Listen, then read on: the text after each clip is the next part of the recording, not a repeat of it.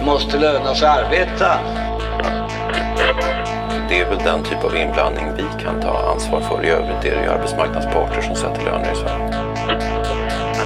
Sticka en nål i en arm i Italien eller i Sverige borde inte vara jättestor skillnad egentligen. För mig är det viktigt att vi har verktyg och redskap om det är så att konjunkturen vänder.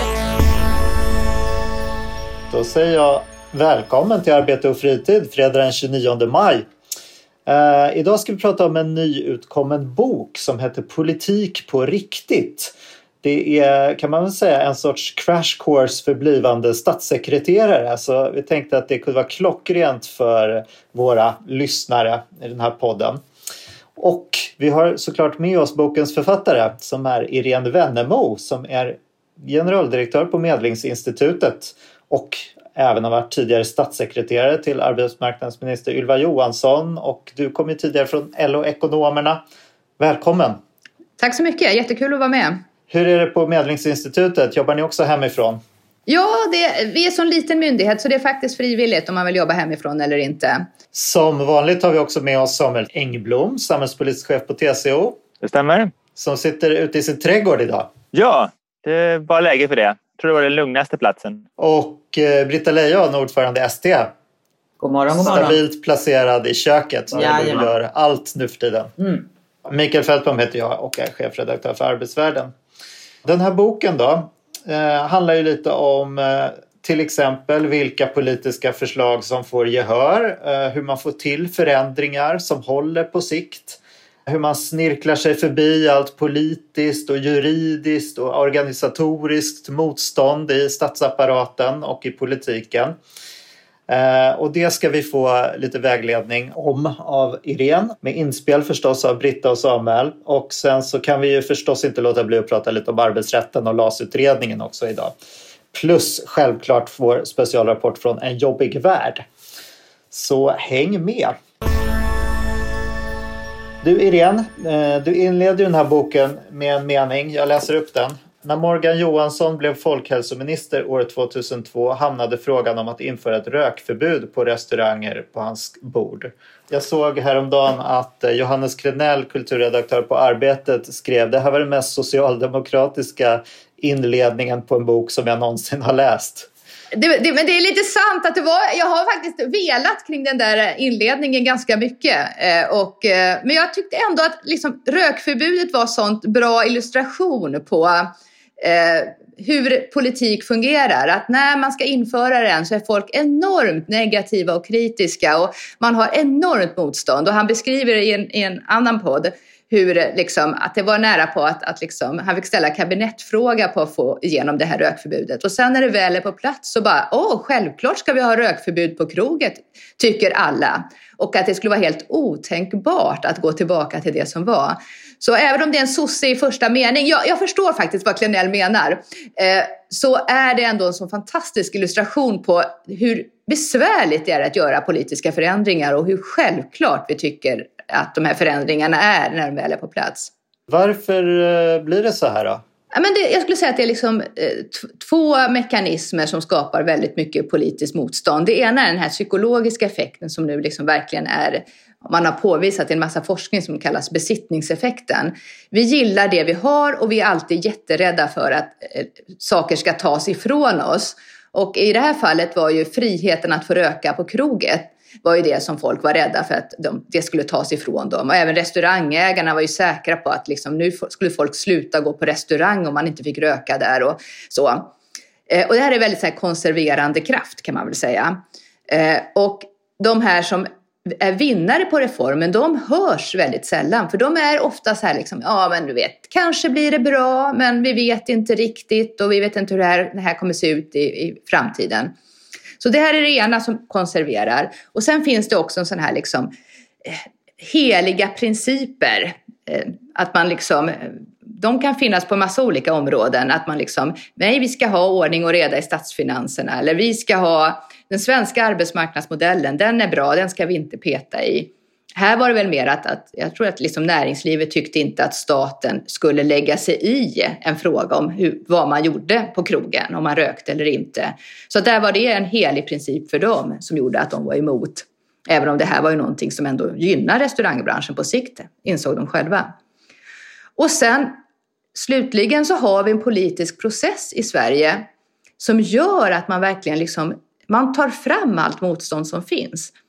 Andra länder har ofta en sån här maktdelningsprincip eh, och det gör att, att man liksom måste, när man ska ta beslut så är det ganska inbyggd, inbyggda trögheter i det. Man har exempel tvåkammarsystem, så först ska en första kammare säga ja till förslaget och sen ska en andra kammare säga ja. I Sverige så är, är riksdagen liksom suverän att fatta nästan vilka beslut som helst. Det är liksom bara vi inte petar i grundlagarna eller EU-regler så kan de ta vilka beslut som helst och det går ganska fort. Men däremot innan beslutet ska fattas så har vi en sån ganska utdragen process. Man ska utreda förslag och då ska man belysa alla konsekvenser och alla, liksom allt som är problemet med förslaget måste upp på bordet. Och sen ska det här skickas ut på remiss till alla och lämna, ja, inte till alla, men, men till väldigt många ska man skicka det på remiss och alla har rätt att skicka in remissvar. Och sen när man skriver propositionen så måste man liksom eh, beakta de här synpunkterna. Man måste liksom bemöta dem på ett sakligt sätt. Och det här gör ju att man mobiliserar ju också allt motstånd som finns mot förslaget.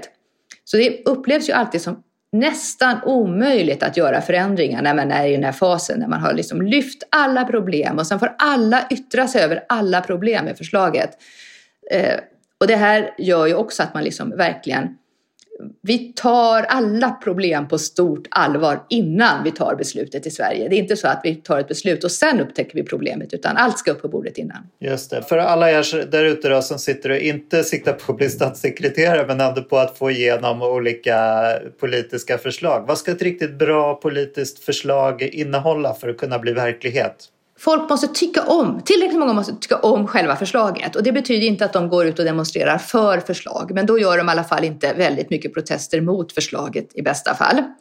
Eh, och helst ska det också väcka liksom politisk debatt. Man ska liksom skapa en intressant konflikt där man har liksom majoriteten är för en men att oftast är det bra att det finns några som är emot det så man får liksom, det, det blir liksom en, en debatt och diskussion om det. Och sen måste man också kunna argumentera för varför är det här bra för alla? Eh, liksom politik som bara gynnar en liten grupp och att skälet till att genomföra reformen är att vara bra, liksom, ba, att gynna den gruppen, det flyger aldrig. Exempelvis om man vill ta bort värnskatten som Liberalerna så sa de inte det att vi gör det här för att vara snälla mot de rika.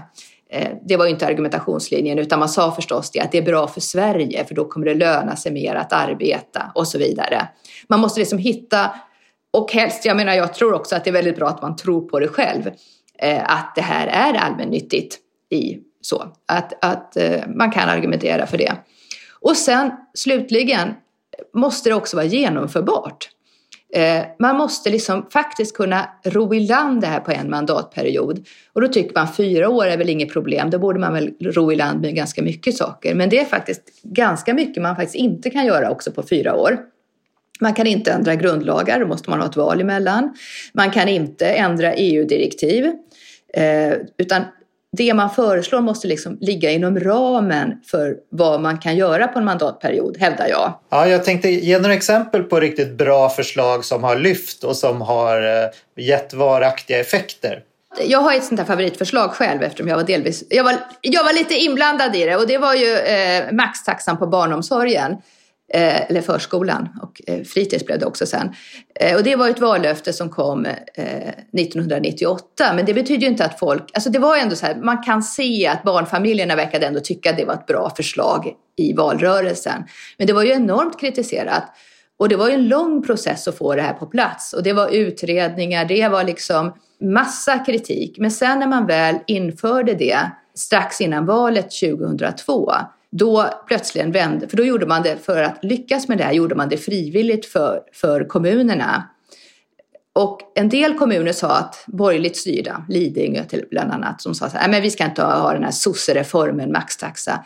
Och då plötsligen så liksom vände hela diskussionen om maxtaxan och eh, Lidingöföräldrarna, som de ju flesta, vi vet ju att de är ganska välbeställda eftersom de har haft råd att köpa hus på Lidingö, började demonstrera för den här reformen. För att de självklart hade liksom tagit höjd för att nu skulle de också få bättre ekonomi. Och jag menar barn, småbarnsfamiljer har i alla kommuner en kärv ekonomisk situation. Man har liksom sin man har det minsta ekonomiska utrymmet i livet skulle jag säga när man har småbarn. Man har ofta köpt ett hus som är lite för dyrt eller så. Eh, och då vände diskussionen och sen upplevdes ju det här var en enorm tillgång för Socialdemokraterna framåt. Och alliansregeringen tog inte bort maxtaxereformen för att det, var liksom, man hade verkligen ingen lust att ta strid med alla småbarnsföräldrar i hela Sverige som hade blivit jätteupprörda om de hade blivit av med maxtaxan. Och man såg också de positiva effekterna. Att det var liksom bra att det inte var så dyrt att ha barn på dagis utan att man liksom, det ökade andelen personer som förvärvsarbetade. Just det, det var liksom den generella välfärdsmodellens styrka som kom fram ja, där. Ja, precis. Och sen blev det en väldigt så här, självklar del av den svenska modellen. Nu tycker vi liksom att maxtaxa i barnomsorgen, det är den svenska välfärdsmodellen. Eh, men, men det betyder ju inte alls att det här var lätt att genomföra utan det var ju jobbigt för regeringen under den här processen. Det var inte alls så att det var de entusiasterna som stod på barrikaden utan tvärtom. Samma sak, jobbskatteavdraget hade lite samma Folk var inte positiva till det heller, men man genomförde det ändå, alliansregeringen. Men när man väl hade gjort det har liksom inte Socialdemokraterna velat riva upp det. Och det är för, såklart för att det är väldigt att ta, liksom införa en skattehöjning på väldigt stora delar av befolkningen är ingenting man har lust att driva igenom. Man får väldigt mycket motstånd. Men sen finns det ju en massa, jag har en massa exempel på, som jag tycker liksom misslyckade vallöften. Mm, ta någon favorit. Jag skulle säga så här att vallöften på temat arbetsmarknadsåtgärder, det finns inget sämre. Eh, man har haft olika varianter på det inom Socialdemokraterna. Och eh, det fanns en, en valaffisch eh, som Mona Sahlin hade då, det måste varit 2010, att de skulle införa en, en arbetsgivaravgiftssänkning för arbetslösa unga. Det gick de till val på. Och då hade alliansregeringen precis infört en arbetsgivaravgiftssänkning för alla unga. Det var dåligt, tyckte man. Och det här är ju liksom en, en fråga av arbetsmarknadsekonomiskt intresse. Men jag liksom, det är ju inga väljare som bryr sig om hur man utformar de här stödsystemen. De tycker att unga de ska få jobb. Möjligtvis ska de ha utbildning, men hur man utformar de här stöden det är liksom helt ointressant. Eh, och samma sak, det var en del i valet 2014 när sossarna också hade en del vallöften på temat liksom arbetsmarknadspolitiska åtgärder som de döpte till olika saker. Det tror jag också är liksom, nej, det är inte det man röstar på. Britta och Samuel, ni har ju också säkert erfarenheter av både framgångar och motgångar. Vill ni dra era bästa stories? Alltså får jag börja en annan ände? För jag skulle vilja invända lite grann mot Iréns inledande resonemang om att vi i Sverige skiljer oss från andra länder i vår beslutsprocess i politiken genom att vi, till skillnad från andra, alltid tar in all kritik inledningsvis i en process innan vi beslutar. Och då hade något resonemang om att att uh, det faktum att vi inte har tvåkammarriksdag och sånt där längre skulle vara något. Alltså, titta på Frankrike, nog sjuttsingen så är det så att man klarar av att ta in uh, och belysa problem innan man fattar beslut. Så jag är inte så säker på att det där eh, riktigt stämmer. För att dels så tycker jag inte att vi alltid lyckas väldigt ofta tack vare utredningsväsendet och tack vare just den här gedigna beslutsprocessen som du beskrev igen så tycker jag att vi ofta lyckas ta in problem och klara av och liksom ha välgrundade politiska beslut. Det tycker jag eh, absolut. Eh, men det finns ju ändå exempel på när vi faktiskt inte lyckas med det också. Men, men min fundering var mer, beror inte den här eh, för du har ju helt rätt i beskrivningen av att, att inför politiska förslag och beslut så, så liksom aktualiseras motstånd i väldigt hög grad. Men beror inte det, vad jag funderar på är om det inte kanske beror på att vi har ett väldigt välorganiserat civilsamhälle. Vi har haft väldigt starka folkrörelser i Sverige och de lever kvar delvis i alla fall i Sverige genom att vi har ett, ett aktivt välorganiserat civilsamhälle med mycket kontaktytor till politiken. Um, så att jag funderar, jag var mer inne på den funderingen liksom om, om, om din beskrivning där. Jag kände inte riktigt att jag riktigt ställde upp på den här inledande premissen. Men, men strunt samma. Det viktiga i ditt resonemang var ju att motstånd aktiveras. Eh, sådär, och det gör det ju. Så.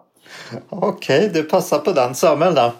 Alltså först när det gäller boken så vill jag säga några saker. Jag tycker att den är ju Eh, men du har ju valt en bra titel. Det är ju någon sorts handbok för den som vill genomdriva politik. Och den är verkligen skriven med det perspektivet. Sen så tror jag att den är väldigt användbar för den som oavsett liksom, eh, skäl vill påverka politiken. Jag, jag sa att jag tror att det finns nog en hel del organisationer som skulle kunna spara en del konsultkostnader på att köpa klassuppsättningar av den här boken istället. Och det hoppas jag att de gör. Eh, den har liksom tre nivåer. Eh, den har, det finns ju en del, då, framförallt mot slutet, som är en genomgång av regeringskansliets rutiner, av lagstiftningsprocessen, av hur myndighetsstyrning går till och sådana saker. Och Det är ju då något som många har nytta av att läsa. Sen så finns det en annan nivå som är de här eh, det som Mikael i början kallade för anekdoter, de här intressanta inblickarna i främst olika arbetsmarknadspolitiska skeenden. Och där har ju jag och Britta har ofta funnits med kanske i någon periferi av de där. Så det var ju väldigt intressant att läsa dem från andra hållet. Det finns en del om Laval, det finns en del om visstid, det finns en del andra saker som jag själv har varit, varit inblandad i här. Eh, och där tror jag att många liksom, författare hade nog nöjt sig med de två nivåerna och det hade blivit en intressant bok. Men det jag tycker att du gör så bra, Irene, det är egentligen de här två första kapitlerna. Eh, som då, den ena handlar, ett kapitel som handlar om social ingenjörskonst och ett som handlar om vallöften. Och sen så liksom kommer de det du skriver där kommer tillbaka i resten av kapitlen. Och då får boken ett annat analytiskt djup mellan anekdoterna. Anekdoterna blir inte anekdoter utan illustrationer av de här, här principerna. Eh, och det tycker jag var liksom väldigt intressant att läsa. En sak som jag själv funderade på när jag läste den och en egen erfarenhet som inte finns med i boken, för det ligger lite utanför det, det direkta arbetsmarknadspolitiska området, det är ju det här att, att, att det finns ett motstånd. Jag tror att det är väldigt viktigt att veta var sitter det där motståndet? Eh, jag jobbade många år med en fråga som handlar om möjligheten att ställa arbetsrättsliga krav i offentlig upphandling. Eh, och det var någonting när vi började jobba med den så upptäckte vi väl att alltså, politiskt så det var inte där motståndet satt. Det är klart det fanns skillnader mellan hur partierna såg på det där. Utan eh, och man ville, framförallt på lokal nivå, ställa den typen av krav. Utan motståndet fanns bland juristerna. Det fanns en expertlager som, som sa att nej, det här kan man inte göra för det strider mot EU-rätten. Eh, och så såg vi att ja, det här gör man ju i en del andra EU-länder. Eh, och då var vi några som fick fundera på hur, hur, hur, hur bryter man då ner det motståndet? Och då, då vad vi gjorde helt enkelt att vi flög in jurister som stod högre upp i den juridiska hackordningen. Brittiska professorer och den här typen av saker från fina universitet som fick berätta att det här gick. Och så gradvis bröt vi ner det här juridiska motståndet. Och när det var nedbrutet, när liksom den jurid, det juridiska svaret inte var eh, självklart att EU-rätten säger nej, då kunde man gå vidare med, med den här reformen mm. och som nu är, då är genomförd. Eh, och som också genomför det här att man gör, det beskriver också i boken, ibland kan, det, ibland kan det vara bra att få en del av en reform genomförd för att det kan man bygga på sen. Va? Men har man väl mm, bara precis. fått den här lilla delen, då kan man öka på den.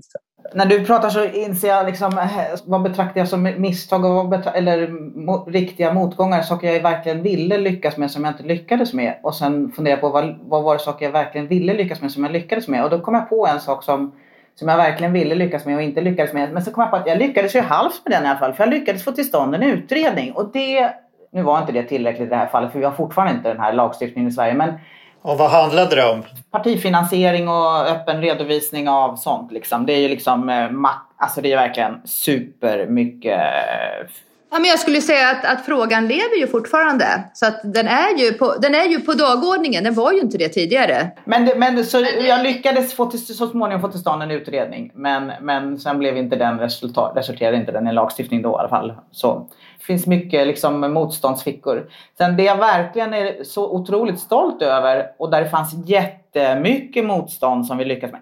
Men det motståndet fanns inte i Sverige. Det motståndet som, som, som jag ägnade år åt under min tid, det var ju den här att få igenom EU-lagstiftningen om öppenhet, alltså öppenhetsfrågan. Aha, ja. och den, okay, den ja. åkte vi ju runt om i hela Europa i åratal och involverade, apropå det här med att liera sig med rätt grupperingar sa man jag menar, jag var, blev utfrågad i överhuset i England. Jag lyckades övertyga en av ministrarna i vilken regering det nu var i England, få med henne på vagnen och hade jättestor draghjälp av det. Och lyckades också överhuset i England blev också liksom, ja men det här kunde väl kanske vara någonting bra liksom.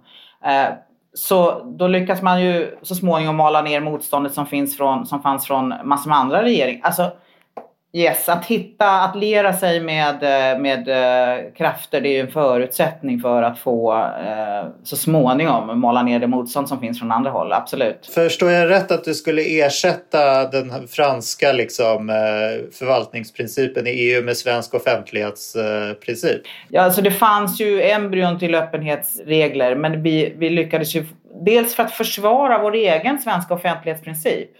Det var ju, hängde ju samman med det också.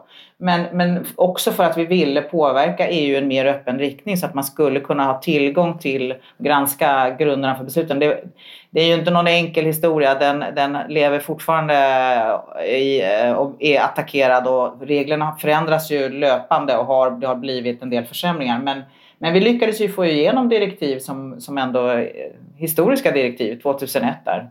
Men om jag förstår Irene rätt så, så ska man väl absolut inte lägga fram det som att man vill ersätta en fransk förvaltningsprincip med, sven, med svensk offentlighetsprincip, för då är det kört. Nej, då är det kört. Det, jag tror verkligen att du har rätt. Det är verkligen så här, det är, vi, för oss är det här en helig princip, men jag skulle säga för Frankrike är det antagligen en helig princip att ha den modell de har också, som är liksom helt otänkbart att ändra.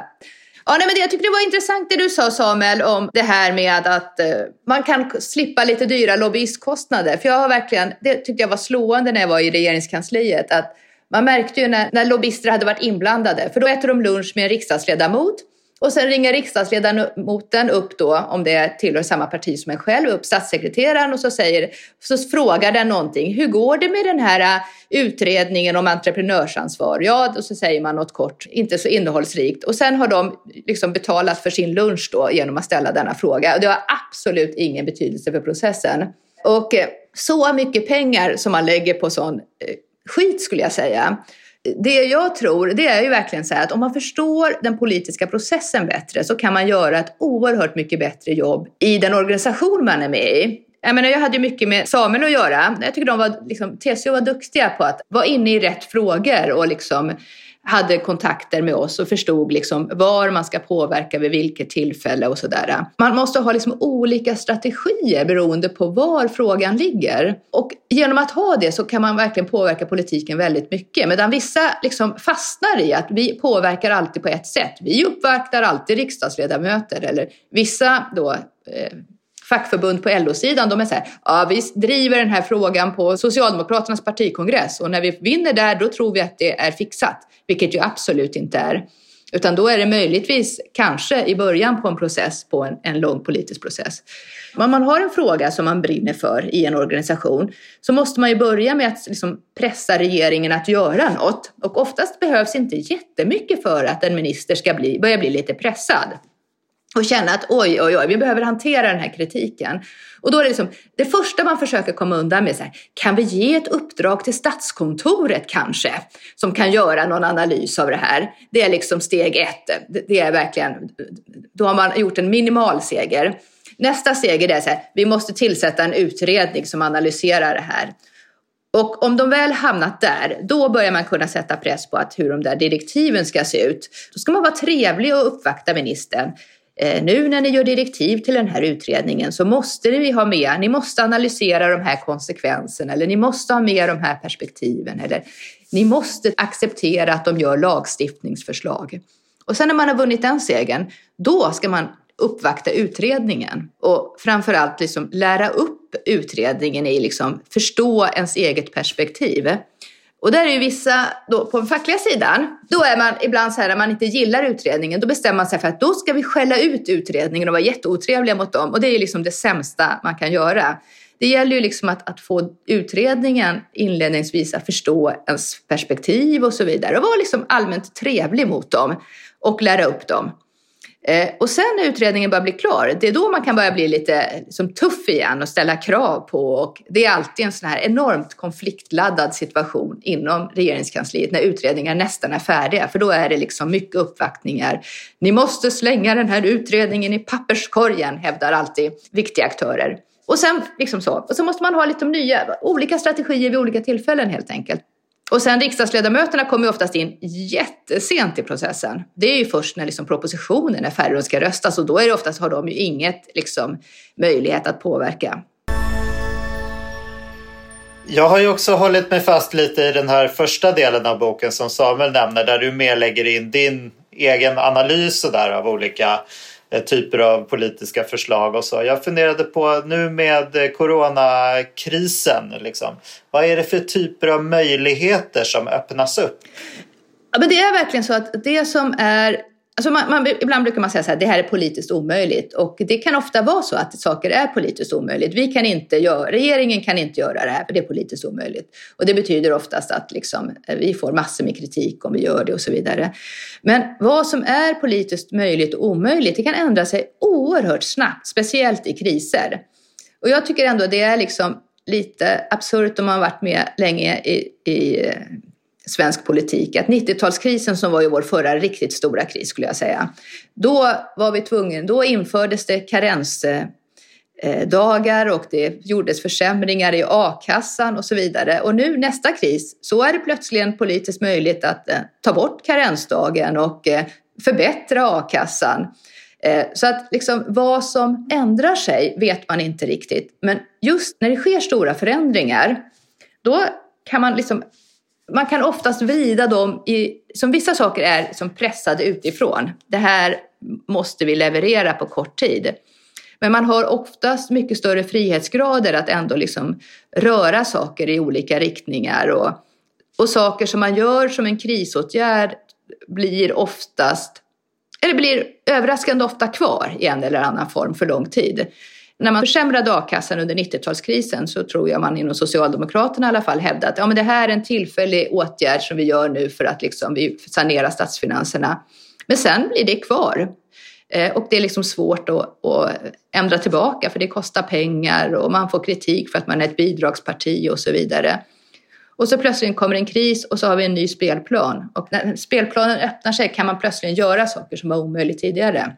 En annan fråga som jag funderade på när jag läste de här låsningarna mellan olika departement och hur regeringskansliet fungerar och så. Det var ju klimatfrågan. Ja. Den kändes ju plötsligt helt hopplös att göra någonting åt. Det kändes som att så här, ja, men det, systemet är inte riggat för den typen av kriser där alla måste dra åt samma håll på något sätt för att det ska hända någonting. Alltså det blir ju ofta så här liksom i ett, i ett lugnt läge så sker ju liksom de, då sker förskjutningarna ganska långsamt och man rör sig, alltså man har ju rört sig i den riktningen men det går ju inte liksom jättefort för att liksom alla så skulle man säga så här, nu höjer vi bensinskatten rejält, det vore bra för klimatet. Eh, då väcks också jättestora protester och det här, liksom, för att just den här besittningseffekten, folk liksom ser det som en väldigt så här påtaglig negativ förändring. Klimatet, positiva effekten på klimatet den är långt borta. Så försämringen i min ekonomi om, om bensinskatten höjs, den är väldigt påtaglig och nära. Så det väcker liksom mycket mer kritik än vad det väcker entusiasm att göra en sådant förslag. Eh, så det är klart att då blir det väldigt så små steg man ska ta. Jag tror att, att, även miljöpartister skulle ha lite nytta av att läsa denna bok just med, med tanke på att när man ska driva politik är det väldigt liksom, det är svårt att driva igenom reformer som tydligt missgynnar några här och nu och vinsten är långt borta för alla. Fri kollektivtrafik och samtidigt liksom göra någon mindre försämring på koldioxidskatter och sånt där kanske vore mycket liksom mer attraktiv politik här och nu för eh, de som drabbas än att bara fokusera på liksom det, eh, det som är negativt för privatekonomin. Vi har faktiskt fått en lyssnarfråga. Det är Jayon Lindeli som skriver att eh, det här faktumet att vi har färre parlamentariska kommittéer numera och mer eh, enmansutredningar, har det påverkat beslutsprocessen? Ja, nej men jag, alltså så här, jag förstår varför, verkligen varför det har blivit så. För att om man tar historiskt så först, så nu backar jag bandet hundra år eh, så ni är förberedda då, när vi hade väldigt instabila och ganska svaga regeringar, då skedde ju väldigt mycket av förhandlandet i riksdagen. Det var verkligen där politiken utformades och man skapade kompromisser där. Och då var de här parlamentariska utredningarna toppen, för då hade man ju riksdagsledamöter som hade varit med i hela processen och kunde sakfrågorna. Sen hade vi socialdemokratiskt regeringsinnehav under drygt 40 år och då var det också så att, att man kunde ha de här parlamentariska kommittéerna. För det var inte så att man tänkte ju inte att den här reformen måste vara genomförd under den här mandatperioden utan man upplevde ju att vi har oändligt med tid på oss att genomföra en ATP-reform. Det höll ju på hela 50-talet, eh, alltså pension, stora pensionsreformen då. Men sen när vi har haft mera regeringar som har suttit kort tid, från 76 och framåt, då blev plötsligt de här parlamentariska kommittéerna jätteproblematiska för de behöver lång tid på sig. Alltså du vet, man ska bemanna dem, de ska ha gott om tid och lära sig frågan. Och så här, man, man, kan aldrig liksom leverera, eller inte aldrig, men det är väldigt svårt att leverera resultat och göra reform inom en mandatperiod med en parlamentarisk kommitté. Och då hamnar vi mycket mer i enmansutredningar. Och det är liksom effektivt om man ska liksom få lagstiftning snabbt på plats. Problemet är att vi liksom, de här hade ju en jätteviktig roll för de som satt i riksdagen, de lärde sig ju sakfrågor och blev ju väldigt så här, äh, viktiga ambassadörer för ett politikområde. Jag förstår varför det har blivit så här, men det är negativt för liksom kopplingen mellan politik och social ingenjörskonst. Man kan säga att det här, liksom, den här sociala ingenjörskonsten, när man fördjupar sig i ett område så inser man att det är alltid extremt mycket mer komplicerat och mycket mer mångfacetterat än vad man tror. Alla fina vallöften som är en snygg slogan ska ju brytas ner i alla beståndsdelar och man ska hitta lösning på alla konstiga specialfall. Och gör man inte det så blir det en massa problem när man genomför reformen. Just det. En sista fråga på boken då. Alltså du tar ju upp på ett ställe att Eh, du anser liksom att det här med eh, gratis glasögon för barn som Vänsterpartiet lyckades driva igenom, det var liksom en, en hit. Det är någonting som blir bestående, som faktiskt gick igenom och som kommer vara väldigt svårt att ta tillbaks där gjorde de någonting rimligt och vettigt. Och så tar du som ett motexempel den här socialdemokratiska utredningen, Reepalu-utredningen, om att man skulle begränsa vinster i välfärden. Man drev det här hårt men den hade inga förutsättningar att gå igenom och det blev bara ett eh, magplask i slutet ungefär. Ska allting bara ses som vad man får igenom i lagstiftningsvägen? Är det inte politik också? Var inte det här mer av en eh, politisk åtgärd än att man egentligen ville ha igenom en ny lag. Ja, men jag tror att det var ju så Vänsterpartiet. De upplevde att det här var verkligen en vinnarfråga för dem i valet eftersom de hade ett brett stöd för den här linjen i befolkningen. Eh, men de var de enda partiet som drev det här. Men jag tror att för sakens skull, jag tror ändå de är intresserade av saken, så blev det, det blev ett, det blev ett sämre utfall än innan. För nu är den här frågan mycket mer död än vad den var tidigare, även om det finns ett sånt brett stöd för det. För att man mobiliserar ju allt motstånd mot förändringen och det motståndet hade ju enormt mycket pengar. Alltså det är ju jättestora ekonomiska intressen. De företag som var vinnare på att ha det som det är kunde la ju enormt mycket påtrycknings, ja, PA-pengar på det här helt enkelt. Och i och med att man inte fick igenom en lagstiftning så dog frågan. Jag tror det var bättre att, att liksom hade gjort något lite. Ja, min bild är ju att, att det hade varit bättre att lyckas få igenom något mindre där man kanske hade kunnat få en, en majoritet i riksdagen för det. Eh, än att eh, gå fram med något som förlorade. Det, men, men, men det här är ju en smaksak. Alltså det, man tycker inte lika. Jag tror att det är bättre, men det finns de som tycker att det är bättre att, ta, att förlora men ändå liksom stå för den rätta linjen. Att det är viktigare. Jag tror att det är feltänkt, men det är en smaksak. Ja, det finns så eh, jättemånga fler roliga exempel och bra insikter i den här boken tycker jag som eh, man skulle vilja prata om. Men eh, nu ska vi gå över på lösutredningen tänkte jag. Irene, berätta, har Medlingsinstitutet någon som helst roll i den här processen? Kan ni bli indragna på något sätt? Nej, det tror jag inte faktiskt. Samtidigt så, så påverkas ju vi av de här förhandlingarna som sker mellan parterna i den här frågan, för det hänger ihop med saker som verkligen berör oss. Kan du ge några tankar om det som håller på att hända politiskt och eh, mellan parterna nu då, med, parallellt med en utredning och eh, förhandlingar? Ja, det här var ju en jätteviktig fråga för Centerpartiet. Den satt ju väldigt långt inne att det blev den här utredningen. Jag tror att, att bilden från socialdemokratisk sida det är liksom att eh, det, den kompromiss som skedde i de här januariöverenskommelserna, att den var av en art medan det här är, förslaget från utredningen är lite obalanserad i, i relation till förväntningarna utifrån eh, den överenskommelsen. att man har gått liksom längre i kan man säga, arbetsgivarvänlig riktning än vad man trodde. Samtidigt har det hela tiden funnits väldigt starka förhoppningar om att parterna ska bli överens. Och det var ju ändå en, en liksom, arbetet var, det såg ju ganska bra ut faktiskt i förra hösten. Sen blev det ju enormt liksom, turbulent inom LO vad gäller den här frågan.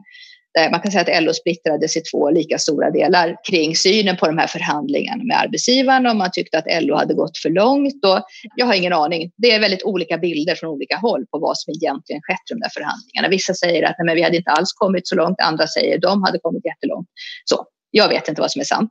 Det har ju gjort det liksom svårare att, att få ihop ett, ett förslag. Så länge LO är så där splittrade så blir det svårt för LO att säga ja. På, på tjänstemannasidan är det ju mycket liksom, större samsyn kring att den här processen med, med arbetsgivarna ändå liksom, ja, men, är bra, helt enkelt. Men det här är ju verkligen en huvudverk för, för regeringen nu, där man liksom man har ett, ett utredningsförslag som man tycker hamnat lite långt bort från det som var överenskommelsen. Och man har en, en process med parterna som är, ja, har lite uppförsbacke för tillfället. Britta, vad tänker du? Ja, det är verkligen eh, ett, jag ska säga precis det där du sa att man inte ska säga Irene. Eh, och som också Therese har sagt, att den här utredningen borde slängas i papperskorgen. Den borde aldrig ha tillsatts. det, är, det är underbart uttryck. Nej. Ja, det, Precis, det, brukar, det, kan man också lägga till faktiskt. Det är en, klass, en klassisk replik. Men, men det, det, är faktiskt berättigat i det här fallet av flera skäl. Dels för att man sätter parternas förhandlingar omedelbart i en ojämn, ojämn eh, maktsituation när man gör sådär. När man säger att om ni, jättebra om ni löser det ni parter, men om ni inte gör det så har vi en utredning här som fixar det här åt oss. Och då har man ju på en gång satt, liksom, eh, satt eh, liksom ojämlika spelregler. Apropå det här läget nu då, framåt. Jag menar, ett, det är väl inte helt utan konventioner också på tjänstemannasidan när det gäller förhandlingsspåret. Men, men det är mycket, har ju varit mycket värre på LO-sidan, så, så är det ju. Och eh, jag blir glad när du säger att, att utredningen kanske inte riktigt är, rimmar med de förväntningar man hade på den. För så, för så är det ju i alla fall utifrån det vi vet nu. Den ska ju lämnas på måndag. Men, och, och där kan man väl säga att ja, men det är ju ingenting som säger att regeringen måste göra precis som utredningen föreslår. Även om det nu skulle bli så att förhandlarspåret på privatsida stöper liksom, att det inte blir något resultat som, är, som liksom kommer i tid sådär så är det ju ingenting som säger att utredningens förslag i dess helhet måste liksom bara rakt av antas av en regering och resultera i en propp. Så att eh, jag antar att man kommer från regeringens sida försöka köpa sig tid, försöka pusha fram frågan så långt det går framåt eh, i avvaktan på att det ska bli något resultat på förhandlarsidan. Eh, lång remisstid. Eh, så. Eh, och sen får vi se vad Vänsterpartiet och vad som, vilken, liksom vilken händelseutveckling som sker i riksdagen. Men, men det här är ju ändå förslag som Moderaterna och Kristdemokraterna gärna ser realiseras och Centerpartiet också för den delen och Liberalerna. Så att jag har ändå lite svårt att tro att Vänsterpartiets hot kommer att resultera i det som Vänsterpartiet eh, skulle vilja uppnå. Det, det, det, är lite svårt att se det tycker jag. Britta, du har ju LO ställt sig bakom det här att saklig grund inte ska röras eh, och det finns ju också TCO-förbund som tycker så. Kan man lyckas med de här förhandlingarna med den ingångspunkten, med det liksom, eh, ultimatumet? Finns det något kvar att förhandla om så att säga? Den frågan kan du inte ställa till mig. Jag kan inte svara på det för jag sitter inte vid förhandlingsbordet. Eh, Nej, men bara som, en, bara som förhandlare. Alltså är det, en av fyra punkter är borta liksom, ur förhandlingarna. Hur, hur, hur mycket påverkar det förutsättningarna att komma överens? Eh, ja, men alltså så här, begreppet sak, saklig grund är ju en, en, eh, en otroligt viktig princip som, som liksom omringas av olika eh, olika liksom, eh, regelverk som bidrar till att vi klarar av att upprätthålla saklig grund. Så det, nog finns det väl förhandlingsmål i och för sig, skulle jag vilja säga. Så, det, ty det tycker jag kanske inte. Det. Men jag har som sagt, jag sitter inte vid förhandlarbordet på privat sida så jag kan inte egentligen uttala mig om det där. Samuel, vill du säga något om det där avslutningsvis? Alltså förhandlingarna kan jag av flera skäl inte säga någonting om. Men eh, så tittar man på utredningen så Eh, Eh, ja, vi vet ju inte vad som kommer än. Den kommer ju först på måndag. Det är då vi har det slutgiltiga svaret. Men, men det är klart att det kommer ju... Eh, det, för resultatet kommer ju jämföras mot direktiven och mot januariavtalet. Eh, och, eh, så det kommer bli en diskussion om går det här längre än vad... Sen så är det ju då kanske den lite svårare frågan är ju då eh, effekterna av de här förslagen som utredningen kommer lämna fram. Därför att eh, det, det, det, här är ju inte, eh, liksom, det är inte helt enkel materia. Därför att det, det, det, vi har pratat om grundläggande spelregler som ofta är sådana att deras, eh, en väldigt viktig funktion de har det är att de påverkar andra saker. De påverkar ett förhandlingsläge mellan parterna när det gäller att sluta kollektivavtal. De påverkar situationen på, ute på en arbetsplats i samband med en uppsägning. Jag menar, en sak som utredningen ska titta på till exempel är något som har rubriken sänkta kostnader för arbetsgivarna vid uppsägning. Det där handlar egentligen om hur man riggar själva processen vid uppsägningar av personliga skäl. Eh, det, kommer, alltså det handlar om vilken... Ja, eh, ska anställningen bestå medan man har den här tvisten eller inte? Ja, det påverkar ju då eh, väldigt mycket så här förhandlingsläget under den pågående tvisten. Får arbetstagaren lön och har kvar sitt jobb?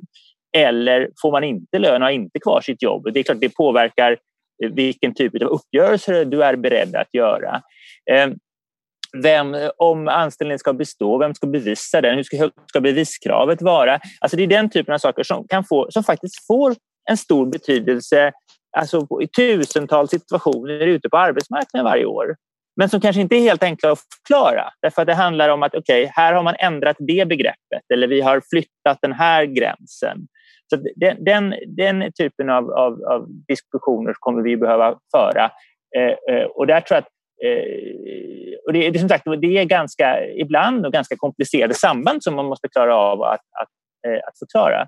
Eh, och det är samma sak med turordningsreglerna som är de andra saker man ska titta på och där det finns en tydlig inriktning i direktiven om att det ska bli fler eh, undantag. Ja, men vad betyder det då med fler undantag? Eh, eh, är det här någonting som bara berör mindre företag? Nej, det påverkar också stora företag därför att Även på ett stort företag har man ofta små uppsägningar. Alltså mindre, en mindre arbetsplatsuppsägning som kanske inte berör 300 personer utan som berör 20.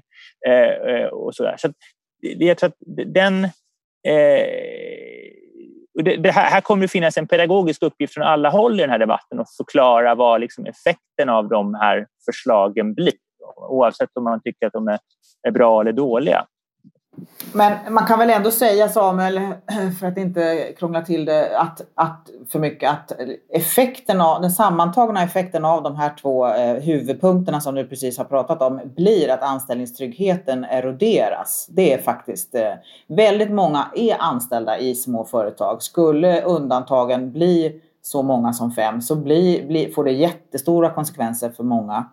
Eh, och det här, som, det här som handlar om att man inte längre skulle kunna få eh, inkomst under tiden som man processar om en, om en felaktig eh, och försöker få till stånd rättelse i en felaktig liksom, uppsägning. Det skulle ju också på sikt innebära att, jag menar, herregud, vem kan, vem kan då ta strid för, för sin rätt?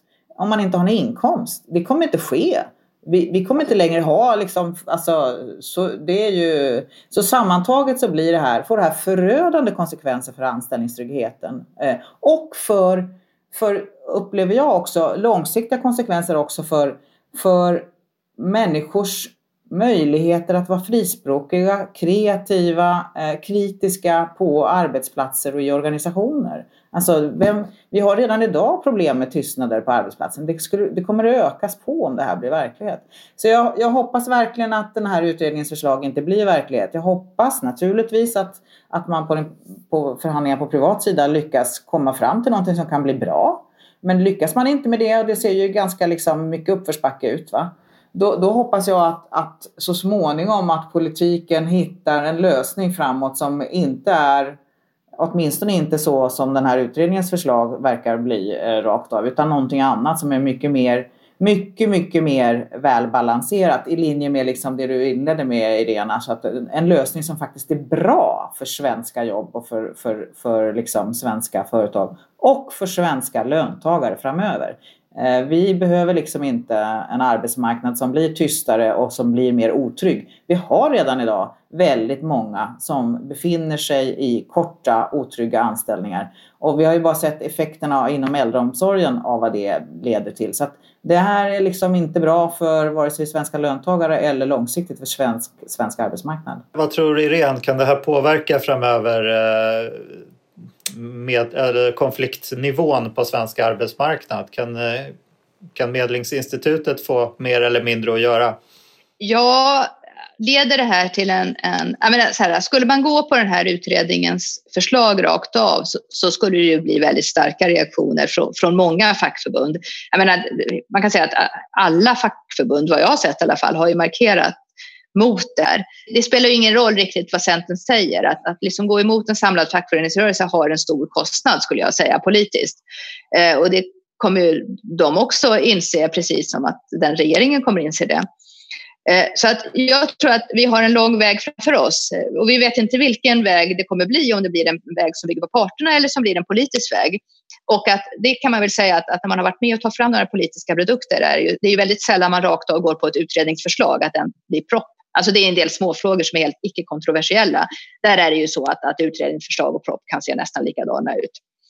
Men, men i vanliga fall så är det ju, är det, händer väldigt mycket under resans gång. Man, man remitterar, man får in remissynpunkter, man omarbetar och, ja, men det, och det kommer ske även den här gången. Och, eh, det finns ju en del liksom ändå skrivningar i januariöverenskommelsen eh, om att liksom maktbalansen mellan parterna eh, inte öka oskälighet och så vidare som ju inte riktigt stämmer överens skulle jag säga med i alla fall hur jag har tolkat, eller så min, min tolkning av den här överenskommelsen och det här förslaget är ju inte eh, ja, det, det, passar inte riktigt bra ihop kan man väl säga. Så att det kommer man väl ändå i den interna processen liksom ändå man kommer gå tillbaka till överenskommelsen och så kommer man titta på den och så kommer man jämföra med det här utredningsförslaget och så kommer det vara hyggligt många som säger att det här verkar ju inte riktigt vara det som, som var överenskommelsen helt enkelt. Skyddet har hamnat i en situation där det både eh, Alltså dess betydelse både överskattas och underskattas. Dess betydelse för alltså, eh, hur arbetsmarknadens funktionssätt, alltså det här, eh, vad händer med arbetslöshet och sysselsättning och så, ja, det överskattas. Alltså, att, att ändra den här typen av regler är inte någonting som gör att, att du får en, liksom, en tydlig effekt på eh, att fler arbetslösa kommer att komma i arbete, att det blir lättare för långtidsarbetslösa att komma i jobb. Sånt. Det finns liksom inga sådana starka effekter som i, i den här. Och det är inte heller så att, att eh, eh jaha, då blir det lättare att sparka folk, då stiger arbetslösheten. Så den, där får, har fått liksom en överskattad betydelse och dessutom den här politiska symbolbetydelsen som är väldigt oturlig. Liksom. Samtidigt så är det så att eh, den har en Tittar man på vad som faktiskt händer på arbetsplatserna så har den en jättebetydelse. En, en brittisk eh, eh, arbetsrättslig nestor som har sagt att, att då anställningsskyddet är det, eh, alltså, eh, svansen som skakar hela den arbetsrättsliga hunden. Det vill säga att det, har du inte ett, ett, ett anställningsskydd så är det många andra rättigheter som du i praktiken inte heller har. Och Det var ju lite det som, som Britta var inne på. Så att, att ändra i de här reglerna kan få stora effekter, både ute på arbets alltså vad som händer ute på arbetsplatserna, relationen mellan människor ute på arbetsplatserna, mellan arbetsgivare och, och, och deras arbetstagare, men också då för förhandlingssystemet. Därför att det här är ju också regler turordningsreglerna är ju någonting som man har byggt viktiga avtal på. Alltså om vi tar omställningsavtalen som i det här läget när nedgång i ekonomin är jätteviktiga därför att det är det som ger många av våra förbundsmedlemmar både den ekonomiska tryggheten genom eh, eh då avgångsersättningar och motsvarande och eh, eh, hjälp att hitta nya jobb, det, det, det stödet. Eh, eh, eh och, och då bygger då på att så att säga, Eh, de fackliga, den fackliga sidan har sålt eh, till, det vi har sålt till arbetsgivarna det är att de får välja friare än de ska säga upp och tillbaka så får de som blir uppsagda eh, en större trygghet både ekonomiskt och hjälp att hitta ett nytt jobb. Om då politiken går in och ger arbetsgivarna det som de tidigare var tvungna att köpa, ja, då riskerar man att underminera de här viktiga avtalen. Och det, tror jag det ska man också se som en bakgrund till det här alltså förhandlingsspåret. Att det, det är ju ett sätt att försöka liksom, Eh, eh, behålla den här, en del av den här liksom förhandlingssituationen, mer av den här förhandlingssituationen. Därför att den är så viktig.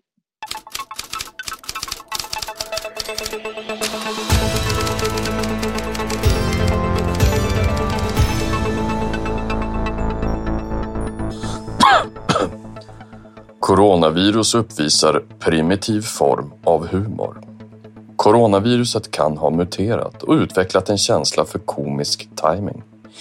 Det meddelar Folkhälsomyndigheten efter att en svensk satiriker knuten till en jobbig värld hastigt insjuknat i covid-19.